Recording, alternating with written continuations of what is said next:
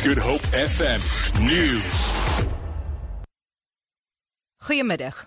'n Groep studente betoog by die Universiteit Stellenbosch vir 'n 0% fooi verhoging in vir volgende jaar. Dit volg na 'n massa vergadering op die kampus vanmiddag. 'n Studenteleier op Stellenbosch, Lwazi Pakade, sê hulle sal voortgaan met hul verset optrede totdat daar aan hulle eise voldoen word. Die universiteit sê intussen hulle monitor die situasie. US woordvoerder Martin Viljoen is nou uiteraard besig om die situasie te monitor en, en so besmoontlik uh, te bestuur ook.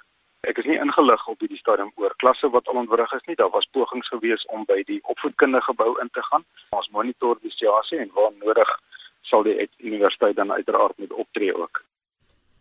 Honderde studente van die Universiteit van die Witwatersrand betoog by Kusatu huis in Johannesburg ook teen 'n stygings in universiteitsgeld. Hulle sê die vakbond federasie het nog niks daadwerkliks gedoen om hulle saak te steun nie. Die studente voer aan dat diegene wat die meeste geraak word, kinders uit werkersklasgesinne is. Die studente sê hulle hoop Kusatu sal spoedig op hulle griefskrif reageer en sê hulle sal ook optogte na ander vakbonde hou in in 'n poging om die regering te dwing om gratis onderwys te verskaf. Kenners meen die verwagte stygings in die prys van rooi vleis sal verdere druk plaas op voedselinflasie.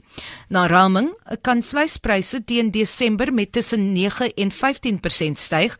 Beter vooruitsigte vir reën later die somer beteken dat boere begin het met die heropbou van hulle kuddes wat weens die droogte uitgedun is.